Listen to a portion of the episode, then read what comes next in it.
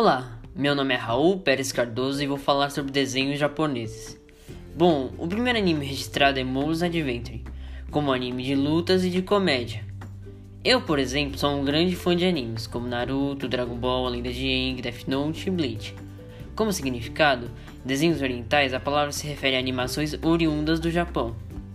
Existem grandes públicos do estilo anime, mas tem aqueles que são obcecados pelos animes. Eles são chamados otakus. A produção de um anime é bem trabalhosa.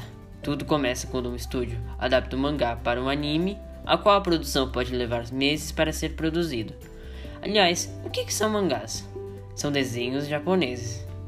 Uma grande parte dos animes começa na segunda década do século XX, como uma série de curtas-metragens.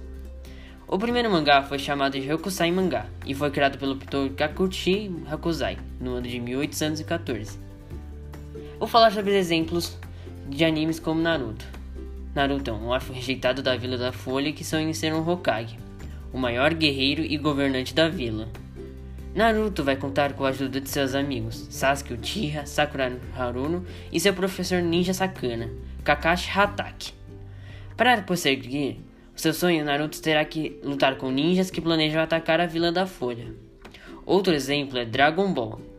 Son Goku é um garoto ingênuo e puro, com um macado de macaco e uma força extraordinária. Embarca em uma aventura com Bulma, uma garota muito inteligente, para reunir as sete esferas do dragão, que podem realizar qualquer desejo. Mais ou menos. Bom, é isso foi, gente. Espero que tenham gostado. Falou!